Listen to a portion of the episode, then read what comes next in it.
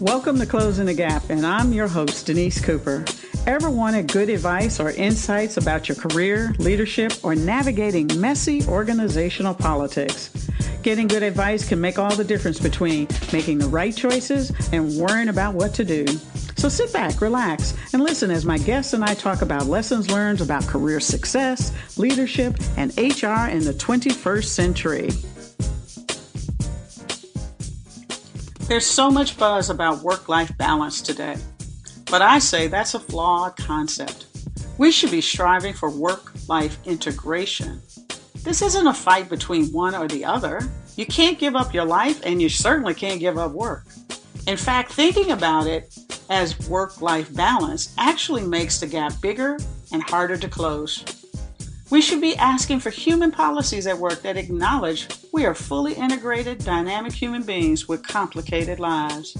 We should be training and evaluating bosses on how well they contribute to creating work cultures and customer interactions that recognize and honor our need to live an integrated life.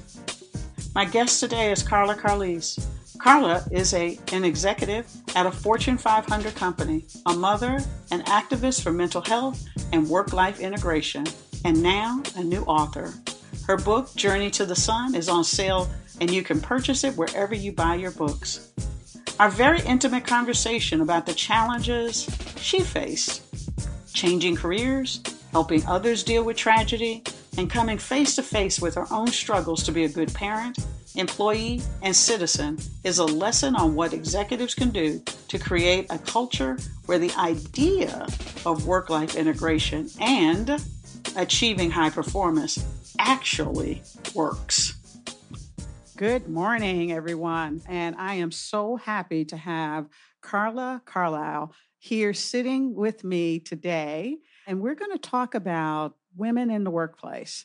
And we're going to talk about it from a perspective of how do you keep being powerful and showing up as the leader that's all that is in all of us? And yet we have this other life that we have to deal with. And to get some tips about this is a woman who in my mind is probably definitely in the ultra strong category. Not only did she go from one career and traverse through a number of careers, but in her last career, she's now has written a book called Journey to the Son, and that's S O N. And it is about her story of adopting a young man who God placed in her life to say, it is the gift for you, but more importantly, or as importantly, it's a gift for him. So, could you please welcome Carla to the table today? Thank you. And thank you so much, Denise, for having me. I'll start off with just a brief introduction of who I am. As you mentioned, I've had a few careers. And so I'll start off with saying uh, right out of undergrad, I graduated from Indiana University uh, from Kokomo, Indiana, and I went right into the FBI.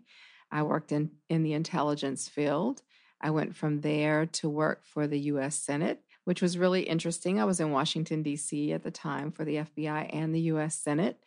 And then I really saw that that probably wasn't the right field for me. And I was very much interested in the rights of employees. And so I ended up going to American University, working in a job share role in human resources. And with that, I ended up going to a program, which was an executive weekend program in human resource management. And I also became a full time employee at American University while I was doing my executive master's in human resource management. So I completed that program. And just through networking, I ended up getting a, a, job offer with what was then EDS, which has since become Hewlett Packard. With that, I went back to school and got a master's degree in organization development and I also received a graduate certificate in change management. And so I had all this education and I was surrounded by of people who like my my little master's degree was was paled in comparison to all these highly educated people who had PhDs and law degrees and multiple degrees but it, it was it was so empowering and they were so willing to support and mentor me that it inspired me to do more. And so my stint with the government was kind of the building block to get me into this world of government consulting where my peers may or may not have ever worked in the government, but they always strived to learn and do more and not just establish strategies, but really help move the government forward. And so from there, I ended up getting married, my husband and I moved down to Charlotte, and the company I was working for at the time was doing some consulting work with a Fortune 100 company here in Charlotte. And that was about 13 years ago. I came down and was consulting with that company and eventually got hired by the organization in a manager role. And from that point, I continued to climb up the ladder. I had a, an amazing manager who is an executive now. And Rocky really took me under his wing. I became good friends with Rocky and his wife, and he helped me kind of learn the lay of the land in Charlotte, which is very different. Oh, Meck- yeah. Mecklenburg County is very different than the experiences I had in the Washington, D.C. area. The DMV, it was much harsher. Mm-hmm. So I say when I, I, came down south to Charlotte and Mecklenburg County, I had to shake off my city edge. Yeah, yeah. I had to learn about relationships in a very different way. Right. And there was an openness to the relationships that I had not experienced in DC. Right. And I think that's something that a lot of people coming to Charlotte have to get used to. Absolutely. Is that, as my listeners know, I've moved 10 city. So Charlotte is my 10th city, and every wow. city has a particular rhythm and culture to it. Absolutely. But Char- Charlotte is different, or Mecklenburg. And, and as I get out in North Carolina, it's it's pretty much the same. It just gets a little better or deeper.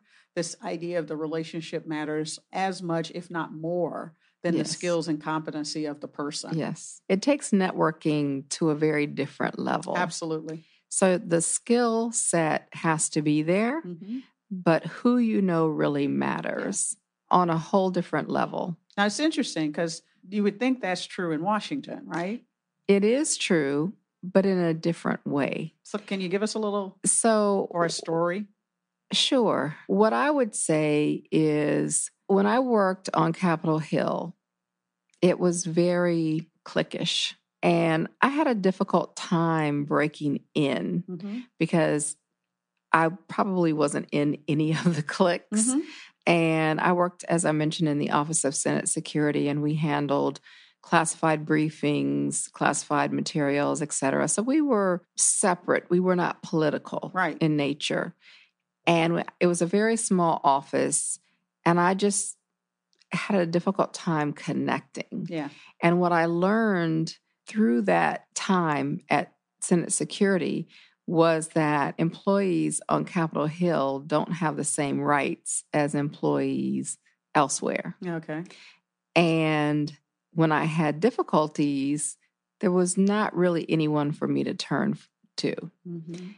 And so as my time there became increasingly more difficult, and as I saw things that didn't feel right to me, yeah, there was no path. Mm-hmm. And so moving forward and and taking that leap into making a shift yeah. was a huge step because typically when you go into the government you don't leave. Right, right. One of my closest friends was an FBI agent and I remember we used to have conversations and she would say just 7 more years to retirement. Mm-hmm. Just 5 more years and I thought and by this time I was in corporate America. Mm-hmm. And I thought, five years is a long time for you to be miserable. Right. You deserve better than that. Yeah. So a lot of people, you know, are coming out of, which is very interesting because now we have this kind of full employment. Everybody Yes. says the game is, you know, for anybody. And they endured a bad economy to stay into a job that they may or may not have liked. Right. But there are a lot of people today who, now that kind of the shackles are off, the Mhm. economy is switched from an employer's market to an employee market yes. they have that freedom. And but the thing I hear the most is, I don't know how to reinvent myself. Yes. Wh- What about you? How did you take that moment? Because you're we're talking, you came to Charlotte in 2005 ish or so. Yes. So it was just the economy was just about ready to break. And you took a big leap to reinvent yourself or to, you know, to move. Where did that come from? Where did that strength come from? What I would say is that the biggest leap for me was leaving the government because Mm. that was a big part of my identity, especially when I worked for the FBI.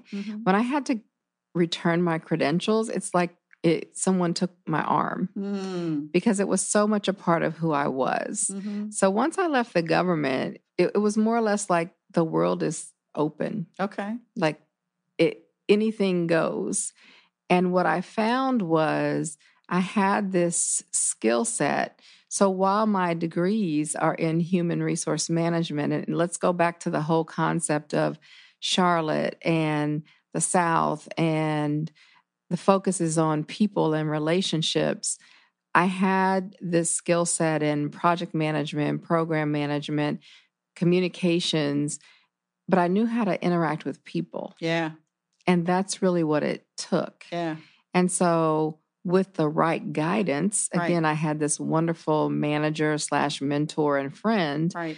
who was able to help guide me through. Mm-hmm. And so, with that setup, I found myself very successful and hired very quickly into a Fortune 100 company Mm-hmm. where, you know, within the first five years, I led a very successful implementation that was considered a non-event for HR. It basically we we redid the entire HR system. Yeah. And when the head of HR tells you it's a non-event, meaning that everybody got paid and Right. nothing went wrong, Right. Right. Right. then you know you did good. oh, you did more than good. You yeah, so you can good. pat yourself on the back with a, with a huge team Yeah. of amazing people. Yeah. And so it was a major confidence builder, but also I had the support of my leadership. Right. And so I was in that sweet spot. Right. Right. And at, at that time, those skills were valued. I was valued. And I felt like, hey, I'm ready for the next level. right. And I was positioned by my manager to go to the next level. Wow. And I had been put in a position where I was asked to take on the IT liaison role for our company's culture survey. Okay.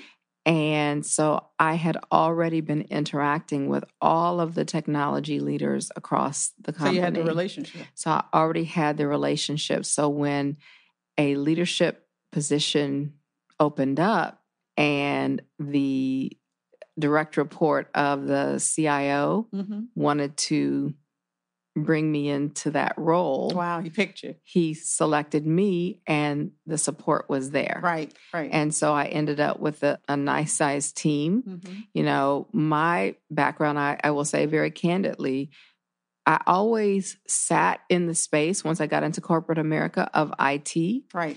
but I dealt more with the people side Right. of technology. right. So I would say I've been that bridge between technology and people, technology and the business. Right. And so one of the things that when I meet a new executive who's interested in in working with me, I told them that they always ask, "Well, you don't know anything about my business." you don't know anything about you know the technology. You don't know anything about how our business runs. And i said yeah you're, you're probably right. But what i am is an implementation specialist. And an implementation exactly. specialist is just someone who understands how to get people together. Right. How how words how tone how strategy matters yes. to those people pulls them together and has them row in the same direction absolutely it, there's not anywhere you know you got fortunate somehow you you bridge both your technical skills and went to the people side. And so now you have this great package that yes. has led to incredible success because an enterprise wide and a Fortune 100 HR implementation, HRIS implementation. Yes. Is no joke, folks. It is no joke. it's joke. no joke.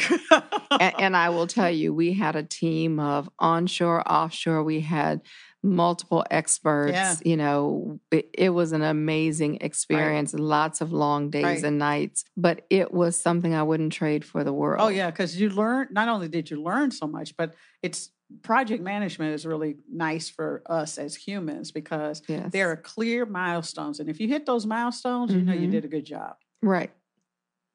And then we also did something that I think we forget about a lot of times, mm-hmm. which is we took the time to celebrate. Yeah.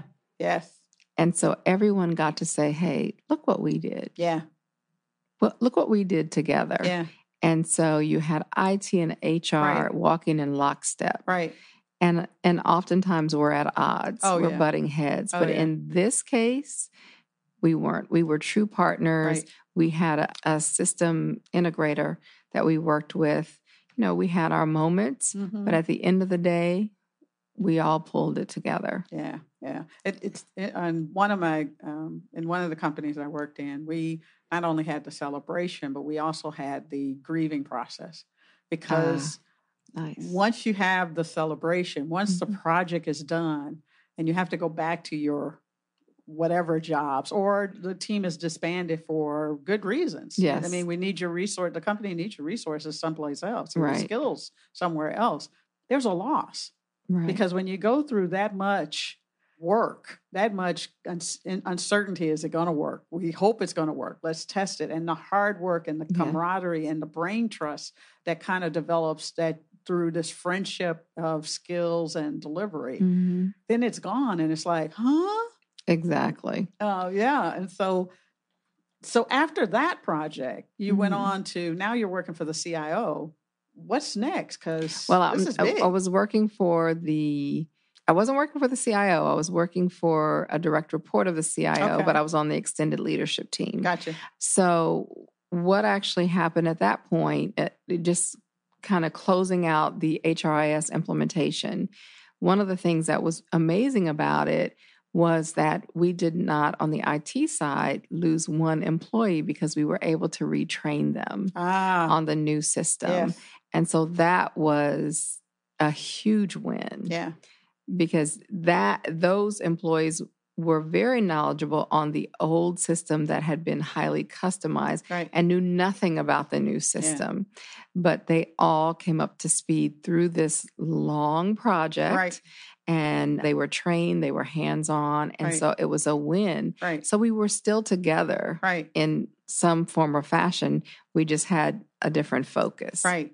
So then I went on. But before you go, yes, that is sure. such a huge message yes. to the rest of the company. Absolutely. That, you know, if that this is a company that's not only invested in being successful in the marketplace, obviously a Fortune 100, but they are successful because they also understand that the message that you send to employees is if we hold you to the old technology, when the new technology or the new process comes in place, we're going to make sure that you're, if you're willing, Right. We will help you become successful in the new way that we're doing business. Yes. Huge, huge message it to is. those on and those watching.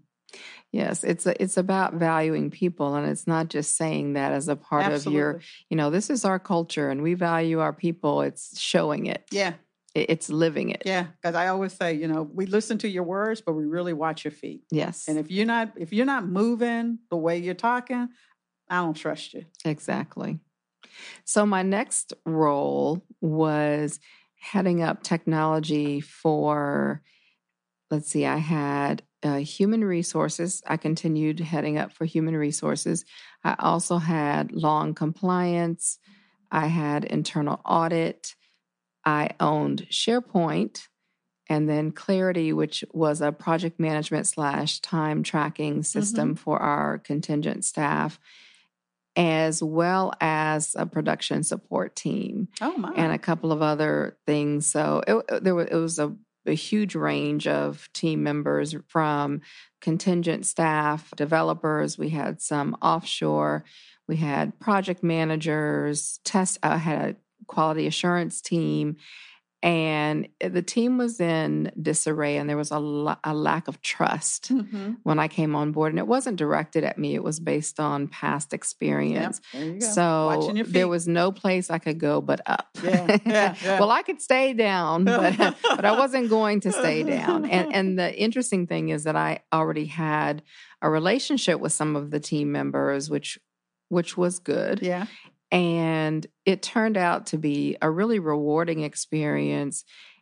And slowly but surely, and with the support of my leader, right, we were able to make great strides. And then I was working with my peers to ensure that we had consistency across the board. Yeah.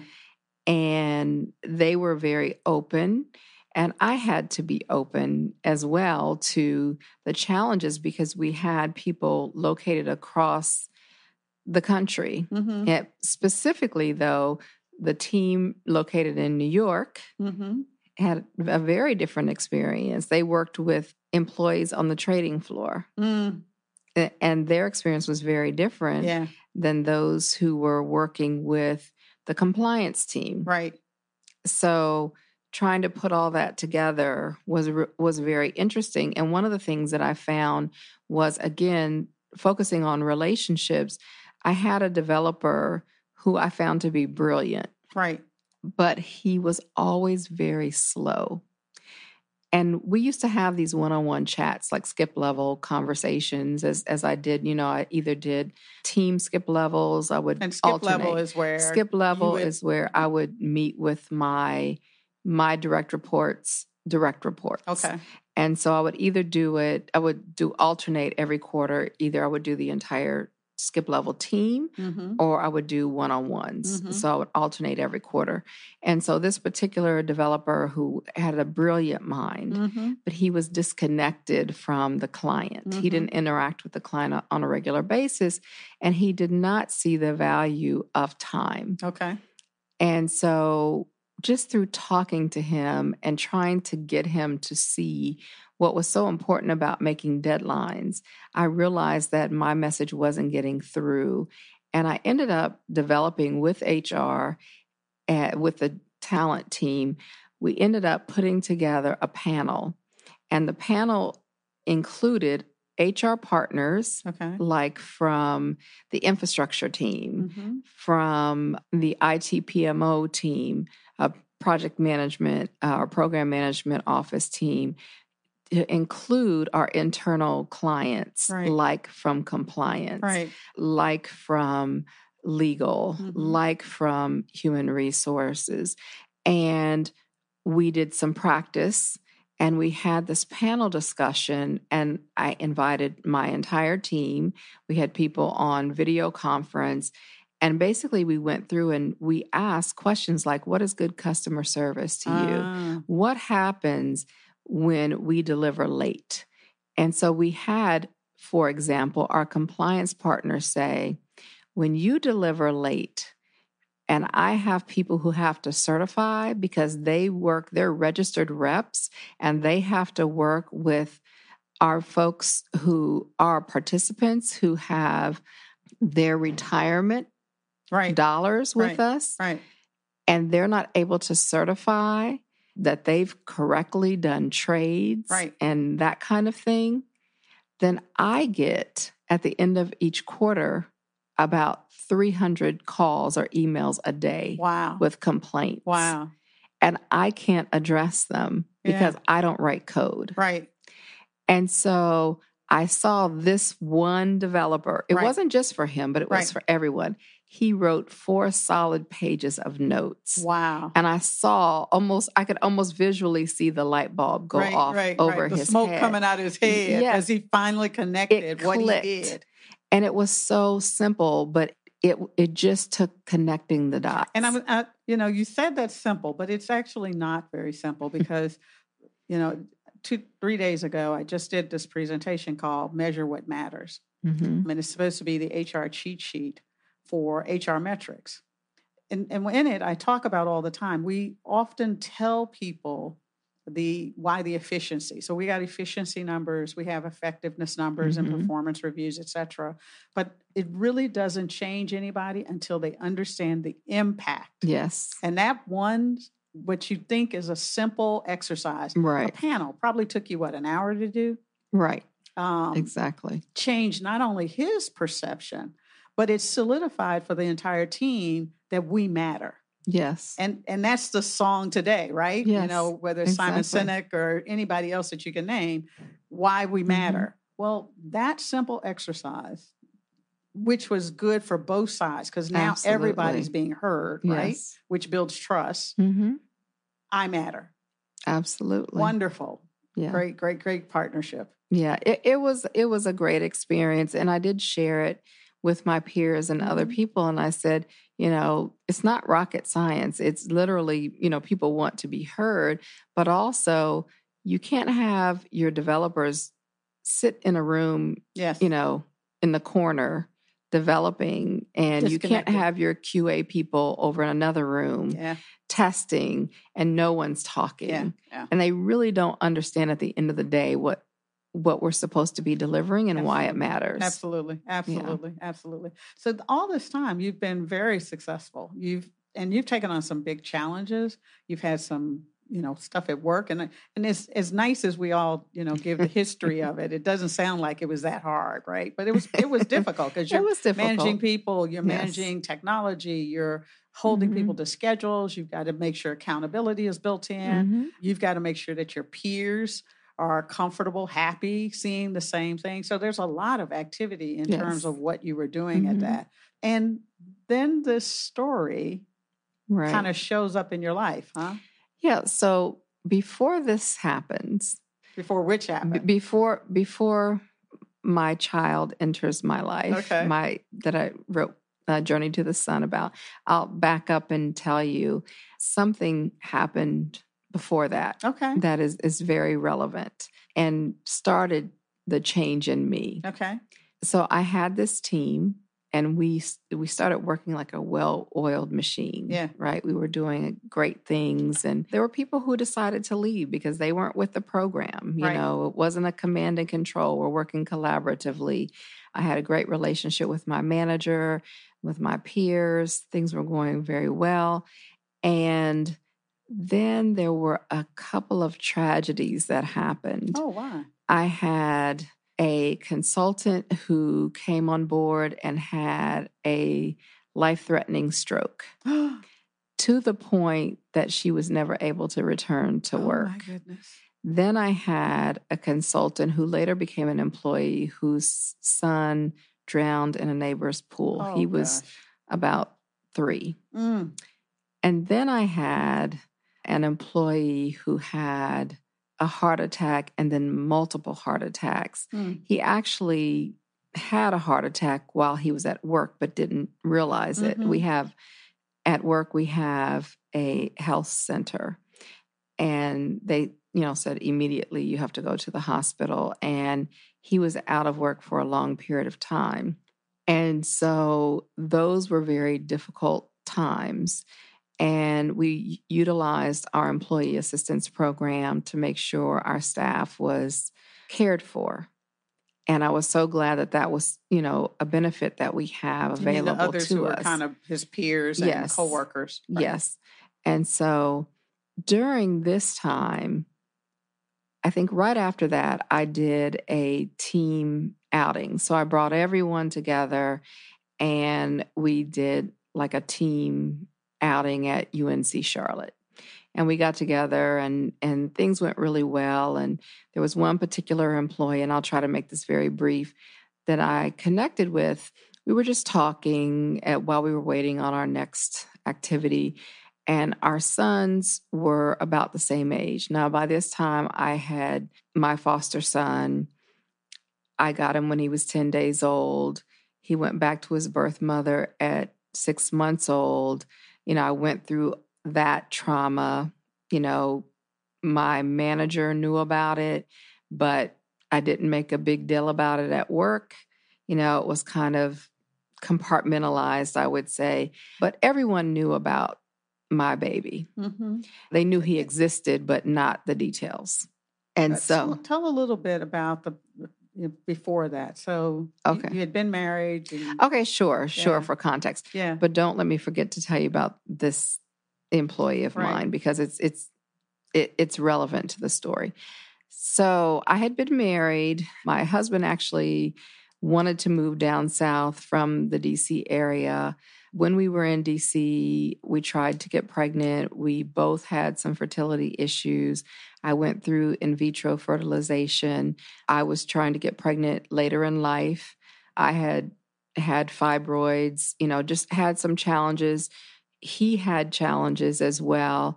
We did get pregnant and through in vitro fertilization, and at seven weeks, I miscarried. Mm. So we went through every week heard a heartbeat and at seven weeks no heartbeat. Yeah. So that was really crushing. Right. And at that point our marriage was really in a sham- in shambles. Mm-hmm. we were in dc at that time. We moved south mm-hmm. and continued to try to get pregnant through in vitro fertilization through an organization here in the charlotte area. And it you know trying to get pregnant, especially when your marriage is not in a good place, right, right. is very stressful. It's stressful if your marriage is rock solid. Right. But it was it was not good. We were unsuccessful. Right. We had pretty much settled on using a an egg donor mm-hmm. and we had actually identified the donor and then my husband's mother, my mother in law, passed away. My mother and my mother in law had been uh, breast cancer survivors, and my mother in law's cancer came back and she died very quickly. Okay. And at that point, my husband decided he wanted a divorce, mm-hmm. and we split very quickly. Yeah. And it actually turned out to be, uh, of course, the fact that my mother in law passed away was horrible. I loved her dearly. Right. But the divorce was probably the right thing yeah. for both of us. Right, right. And so it was painful, but not the worst thing as time went on, not the worst thing by right. any means right, that I right. ended up experiencing. Yeah, pain is always relative, right? It, yes. And you might, eh, like, I may have thought it was the worst thing at yeah. the time, yeah. but then there was more to come. Right, right. So, fast forward, I became a foster parent. I got my little boy, he was 10 days old. He was the 11th child of the birth mother. She had lost her parental rights to the other 10 children. Right. I got him straight from the hospital. I had to stop at the store and pick up a car seat. And you were and at work, right? I was at work. Okay. Got the call. Got the call. Out. They said, do you want him? How long? I, I said, how long do I have to think about? They said, now. Yeah. I said, okay, let's do it. Right. And so I got the car seat, got some preemie clothes because he was just 10 days old, right. although he was a big boy. He was five pounds. Right. right. Pre, uh, as a preemie. As a preemie was a big boy. Yeah. And I'm thinking, okay, I'll go back to work on Monday, but no, like I was totally clueless. And so I had a, a nice big village to help me out. So, so if I can fast forward real quick and then and then we'll talk a little more about my son. So going back to the time when I had this team building day, right. there was a one of the members of my team, he was not a direct report of mine, he was a skip level, but we were talking about our sons mm-hmm. and they were the same age. And he just loved his son. And we would exchange, like, oh, he was showing, uh, teaching his son using Baby Genius and he used these videos and I would talk to him about things I was doing with my son and it was a great bonding moment and we would exchange pictures of our boys and things like that. And I did notice he was struggling more at work from a relationship standpoint. Right. He was doing really well with our internal clients, but he was struggling from a relationship standpoint. So then, fast forward probably another year, and I, you know, I told you about some of the challenges that happened in terms of health issues and deaths with the team. And right before Christmas on this particular year, I got a call and it, they said, turn on the news. And here was this gentleman who was on my team on the national news. He was out of New York, by the way. And it turned out none of us knew that he was going through a divorce, that he had not been able to see his son for many months, Oh no. had only been able to have supervised visitation at some point. And when he had his first unsupervised visitation, he took his son to a high rise vi- uh, building and threw him off. Oh. And then he jumped, Oh. and both were killed. Oh. And when I tell you, it was just unbelievable. Right. And there were people who had sat beside him at work in New York for eight years. Yeah. And I knew him for about seven and a half Right, years. right. And he would reach out to me on a regular basis and we would interact, not just through skip levels. I mean, I interacted with all of my team. Right. Right. I knew he really loved his son, and Right. everyone had such mixed emotions about it. Right. But my job was to make sure my team was okay. Right. So our CIO, my former boss at the time, because we had been through a reorg, so I had a different manager at that point. You know, they everybody reached out and said, you know, what can we do Right. to make sure everyone's okay? Right.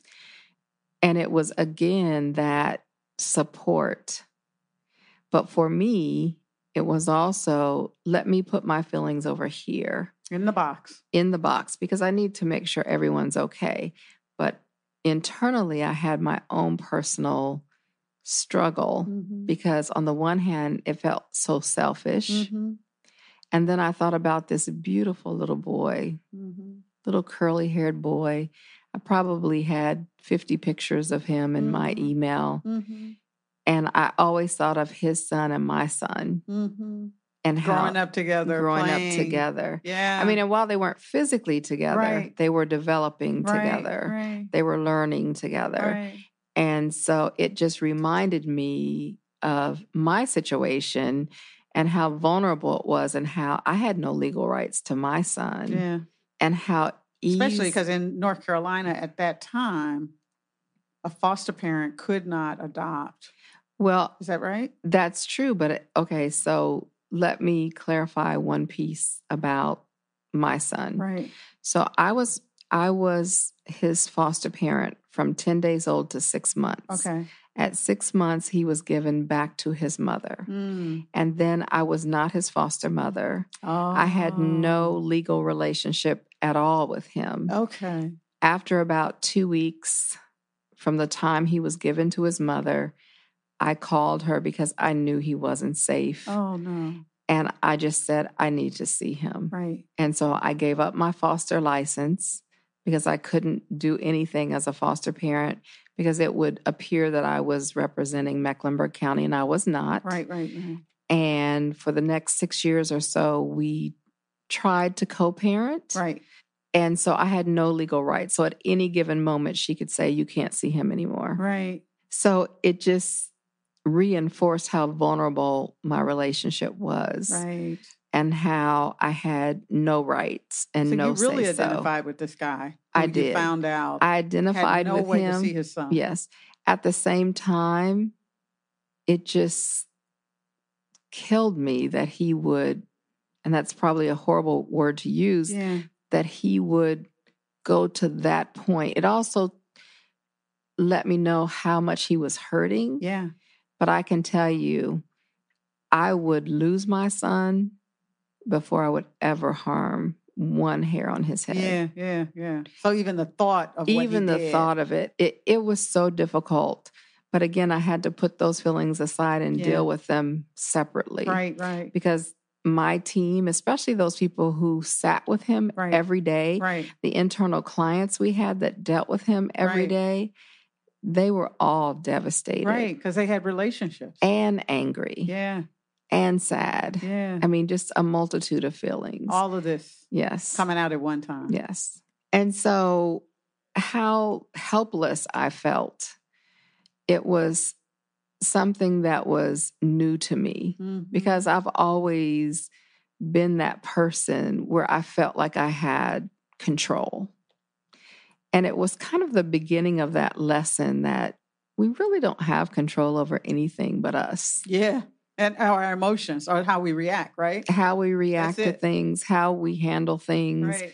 you know, how we choose to be. I mean, when I say I, I don't have control in the in the workplace in particular, Right. when things got and there's always a time when things get ugly or dirty. I, I would never go to that level. Right. You know, the Michelle Obama, when they go low, we go high. Yeah. Yeah. She hadn't said it at the time. I didn't know who she was at Right, the time, but that right. was always kind of how I handled Right. myself. Right. so I'm not going to engage at that level. I'm just not going to do it. But this was a true feeling of helplessness. Mhm. And it was the first of many that I experienced from there. Yeah. And so that's probably around the time I started sharing some of my story. Oh, so they changed you to be more open. It changed me to be more open. Although I will say, when I first got my son when he was 10 days old, it changed me almost immediately. oh, yeah. And, and I, it, two weeks after that, I had a hysterectomy Mm. and I was out on uh, short term disability. And so it was like one door closed and one door opened, Yeah. like at, basically at the same time. Right. Right. And when I came back, you know, a month later, I remember one of my team members said, you know, Carla, you know, we finally get to see the human side of you. Ooh. And I thought. Right. You know, I have been kind of this machine, which is how you function and eh, how I functioned in Right. DC, Right. how I was able to make it in DC in a very male dominated Right. environment. Right. Like, I'm not, I, I remember somebody back in DC told me, like, you do business like a man. And I said, no, I do business like a professional. Yeah. And I just didn't want to have that image of the coddling mother Right. at all. Right. But I, I do care about people. So how do I balance it? Yeah. That's And- that's the question. And so now Yeah. that was presented to you. Yes. Yeah. So I started sharing more Mhm. of who I like the authentic me. Mhm. Not that I wasn't authentic before, but I would say I guarded Mhm. those pieces of me Mhm. that I didn't feel were necessary in the workplace. But I learned better Yeah. As I experienced more, Right. you know, and it's being open to that learning, Right. which I think made me a better colleague Right. and friend. But can is it true or can I take from what you're saying that you learn to find pieces that you could share because as you know you tell the story in your book Mm-hmm. people knew things but they didn't know things Right. So, as I state in the book, there were safe things to share Right. that people could digest, right that people could handle. right There were other things that I did not share because it would be too much of a burden. It would probably make people look at me differently. yeah And so I'll give a specific example of that. right There was a point in time when we were still co parenting. Again, I had no legal rights. yeah When I was driving my son's birth mother somewhere, and my son was in the car. And by this point, when uh, after uh, right around age three, he started living with me the majority of the time. He, he was in school right uh, preschool, etc. And by this time, he was probably in kindergarten or first grade. And I saw a lot of change in him. He was becoming angrier and he was always such a sweet child. At this particular day, his mom was really mad about something. And I would typically placate her, you know, let me, oh, it'll, it'll be okay. Let's go, you know, get something to eat. Let's, you know, I would baby her. Yeah. And, you know, I knew that she had mental health problems. Right. Because she was bipolar. She, she was, uh, she would self identify as bipolar. And then I, I knew that she had bipolar disorder and I would help her with her medication, that kind Mm-hmm. of thing. And then I also knew there was a history of drug abuse. I wasn't at that point really willing to admit that Mm. there was drug abuse going on and I wasn't that focused on the drug abuse Right. at that point. But we were driving in the car and she was just getting more and more angry. And for some reason, this particular time, I just did not give in. Okay. And she hit me in the face as Oh. I was driving. Oh. And it just was the most devastating thing. Now, not only did she hit me, she hit me in front of my son. Yeah. Now, I grew up in small town Indiana. Right. You know, not that people, anyone can get hit anywhere, Right, but right, I right. had not ever experienced anything like that. You know, I had had so called normal relationships, and it was shocking. It was Yeah. a wake up call. So I pulled over in the parking lot and I just had to get out of the car and I just hit my knees. And it's like I just gave up. I had to just realize, like, I'm not controlling anything here. Like, I'm not safe. Right. Right. And if I'm not safe, my kid's not safe. right. And if she'll do this to me, what is she doing to him Yeah. when, you're I'm not not there. There? Yep. And so all this I put into, and when I say elaborate, I don't mean it in a sinister way. I put together this elaborate plan. And what I mean by that is instead of them going from house to house, I bought them a house, I put them in it. I didn't pay, ask them to pay rent. I made sure there was food on the table. I had pest control in place. I did all these things to make sure my baby was safe. Right. I made sure that he had clothes when he wasn't with me. I made sure that they had like hygiene products Right. and and things to clean the house, but it either never worked and I just didn't know because You weren't there 100%. I wasn't there Right. or it stopped working as he got older and he learned how to speak and act Mhm. and he started misbehaving. Mm-hmm. But back to this event, at first I didn't tell anyone. And then I told maybe one or two people, not my parents, not my family. Right.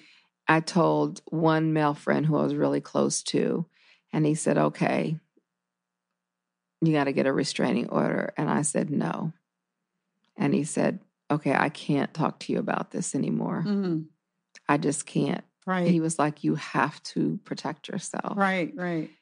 And it was too painful for him to for me to continue. Right. And so again, so I became very isolated. right. And some of it was self-imposed. Right. A lot of it was self-imposed. Right. But the little bits and pieces that people knew, Right. it was difficult for them Right. in my personal life. Right. So at work, just think of what it would have done if I shared Right. too much. Right.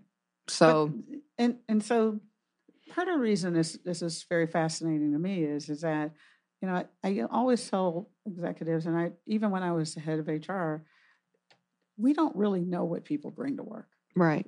We don't really know where they are. And you gave example after example of how you began to understand that what that we're integrated beings Yes. and it it shows up at work even when we think we're in control Yes. just as much as you know blabbing it out it just shows up in It a different shows up. way That's right. It does.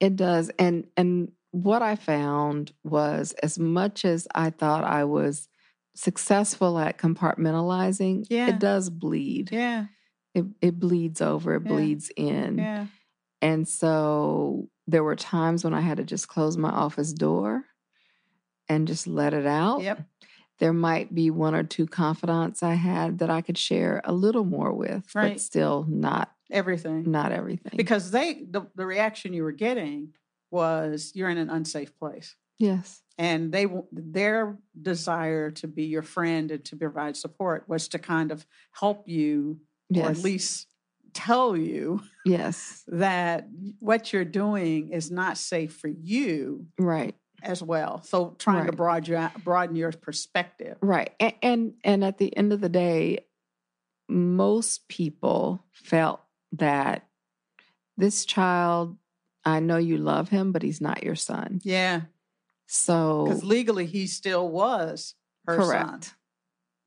They may or may not have understood the bond that I had with Yeah. him, having ha- brought him home from the hospital. Right. 10, weeks, right? 10 days. 10 days. Yeah. He laid on my chest. You know that first six weeks, that Yeah, bonding when they they lay on Heartbeat your chest, skin to skin. Yes, that was my baby, Right. and I knew he wasn't safe. Right. So at some point, it got to the point where I couldn't hide it at work Yeah. Because as he got older, he started acting out. But the acting out, I learned later learned was related to his trauma. Yeah. And then the parents, with their mental health deteriorating and their drug abuse increasing, Yeah.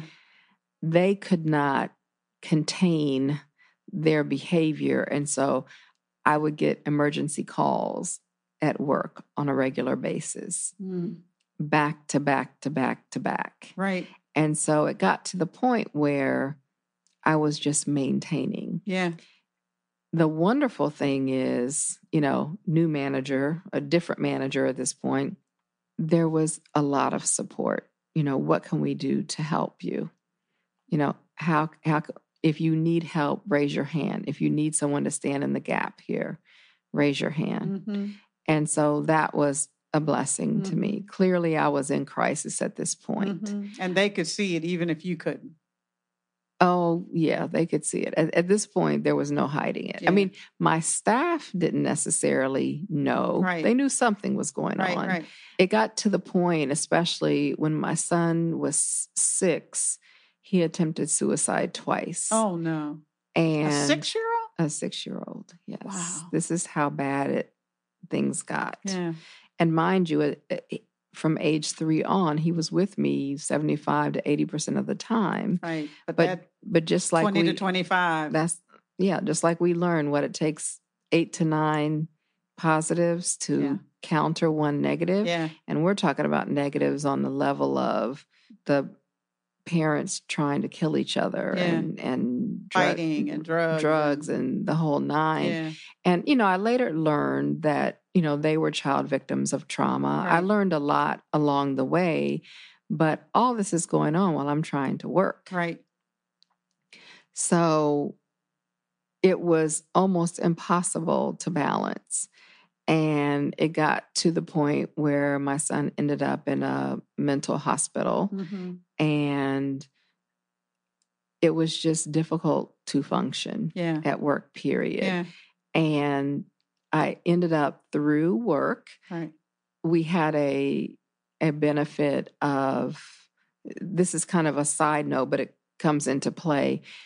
We had a benefit where we could work with a company to do estate planning, hmm and maybe the year before I had done estate planning, and the uh, attorney I was working with said, "I have a feeling you're going to need." a family law attorney at some point. And I was like, ah, I doubt it. And they said, well, just take these names and numbers. And I did. And then I had to find them because I was like, I have to do something. This, my son is going to die. Yeah. And so I called the third name. I went through number one, number two, number three. And in three days with this attorney, I had emergency custody Right. and domestic violence protection orders for my son and me from Right. his birth parents Right. because there were death threats, uh, you Right. know, just everything. Right. And at this point, you know, my company had, you know, security involved Right. you know the protection orders were at every entrance of our Building. of our campus campus. Okay. of our campus and it's like what do you need Right. from us? So I couldn't have asked for more support, Yeah. but I still had work to do. Right. And and it became very difficult. So my manager, he stood in the gap a great deal. Right. And then, you know, we had this wonderful benefit once I went through about 2 years of court Right. and I had to take a bunch of time off. And once the adoption was finalized, which was last October, Right. I was Oh, able. goodness. Yes, Yeah. yes. Congratulations. Thank you so much. It is- Congratulations. thank you so so much. It was unbelievable because it, again, I was told it could never happen. I Right. had no birth. Yeah. I had no blood relationship blood. with him. I went to child advocacy groups. I talked to other attorneys. right. It couldn't happen. Right. This attorney said, in locos parentis, meaning as if you're the biological parent, as if you're the birth parent. And like I said, in three days, I got emergency custody and protection orders. And within two years, the adoption was finalized. I mean, there was a lot that happened within those two years, Yeah. Yeah. but post adoption, I went out on parental leave, Right. which is kind of the new version of maternity leave Yeah. Yeah. Yeah. for the mother or the father Right. after a live birth or adoption. Yeah. And I'm just finishing that up now. Right. And it was really something I needed. Right. So just so you know, my audience there's two two kinds of people who kind of tends to listen to this. And one is executives who Mhm. are struggling with these pesky people issue things. Right? Yes. And then Mhm. there's the HR uh, crowd that's listening to it. Yes. And it almost looks like they're somehow the culture at the company is one where it really is very collaborative in terms of keeping the eye on what the work needs to be done. So Mhm. people said, you know what, this person has a reputation of doing very well here. hmm She's a valued employee. We have these resources in place.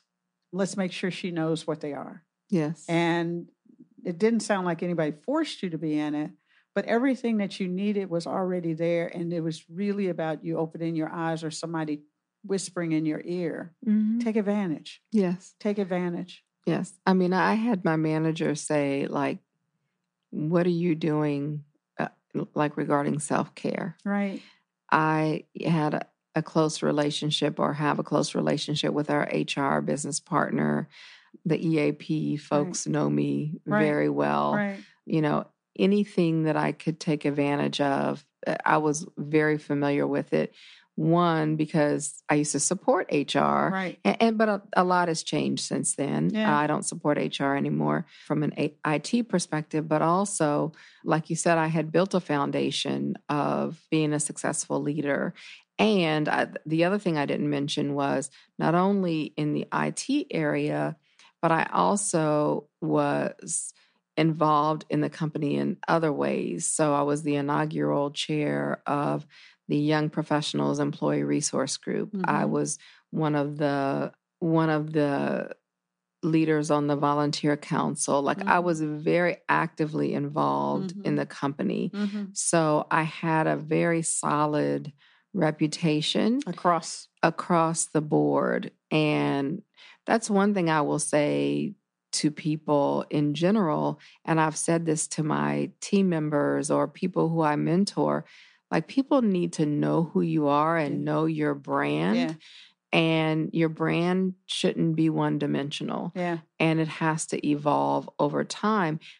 I wasn't thinking about any of that as I was com- coming up or or growing up in corporate America. Right. Right. Initially, it's something that I did just because that's what I did. Right. But I learned over time kind of the labels that you Put on it. put on it. And I knew that we couldn't get anything done without the people in the company. You can have the greatest technology in the world and it you can have a horrible experience and fail time and time again if you don't have the right people in place and people who are really committed and engaged. Right, I mean, right. we talk all the time about employee engagement and the culture surveys that we do it's uh it's worth its weight in gold right. Because it gives you indicators. it gives you But- so much information but in those indicators, I mean, those are data points, right? they are and and unless the you know people mm-hmm. whether they have a title of leadership or they have a title as a specialist or expert mm-hmm. in the company, unless they can embrace what those data points actually mean, the impact of those data points, it doesn't work because that's right. As you're talking about how the leadership pulled in and your peers pulled in to step into the gap, your quote, mm-hmm. your staff had to see a change in you too. Yes. And they needed to step up to support you. Yes. So this level of reciprocality that you mm-hmm. built, which is what relationships is about, yeah, showed through from the time you got there through the time even until you you know had the big breakthrough of this woman slapping you and you deciding hey you know this ain't going forward. Right. This is it I, am done. I got a, another plan has to be put in place. Right. And that's when you, you know, you said this child is not safe. I'm not safe. I have to do something different yes. out of it. So this whole idea of everybody kind of pulling together to be supportive, mm-hmm. to make mm-hmm. sure that people have what they need to continue to be high performers or contributors mm-hmm. in a way that that is valuable far beyond the work that you delivered. Yes. I mean, all of that support, that those are recognitions, those are examples that you now can tell. Yes. About absolutely. what engagement really means in the workplace. Yes. These are live stories about what that means. Yes. And and what I will say about my team members across the board, you know, since I've been at my company, is that it was very natural for me to try to find ways to help them succeed. Mm-hmm. And to me, that's part of what made me successful. Mm-hmm. It made me feel successful. Right. So, how can people find out about the book, or is it in bookstores today? Yes, the book is available through Amazon paperback or ebook. It's on Nook, which is Barnes and Noble's online, iTunes, pretty much any major uh, retailer. You can get the ebook. And then again, as I mentioned, Amazon.com. If you're in the Charlotte area, Park Road Books. Uh, I'm having a book signing on coming up, but the book will be available and signed copies will be available as well at Park Road Books in Charlotte. And the name of the book is the Journey book, to the Son. Yes, Journey S-O-N. to the Son. S O N. Yes. It is her journey. Yes. It's Carla's journey towards finding her son and loving him more than anything in life. Yes. All right. Thank you so much for sharing your story. I know that my everybody on the on the audience and the listening audience is just going to find this the most fascinating thing, as well as executives who now have more concrete examples of how support works in the workplace and employees of having a picture of when it works well, what yes. does it look like? And right. that's what you bring to this is that you are a living example of when it works well, well beyond what's written in the literature. Yes. You made it work. So thank you very much. Okay. Thank you. All right. Bye bye. Bye bye. This is the last podcast for my first season. Wow. Hey, hit the subscribe so you'll be notified when season two is released later this year. I've learned a ton during season one, and if you want to help me design season two, send me your questions and suggestions on why is it so hard to make life and work really work out? What's the gap between what you want today and what you want to achieve tomorrow? Thanks for listening to season one, and remember, closing the gap starts with one small step. So let's get stepping. Talk to you later this year. This podcast is a part of the C Suite Radio Network. For more top business podcasts, visit c-suiteradio.com.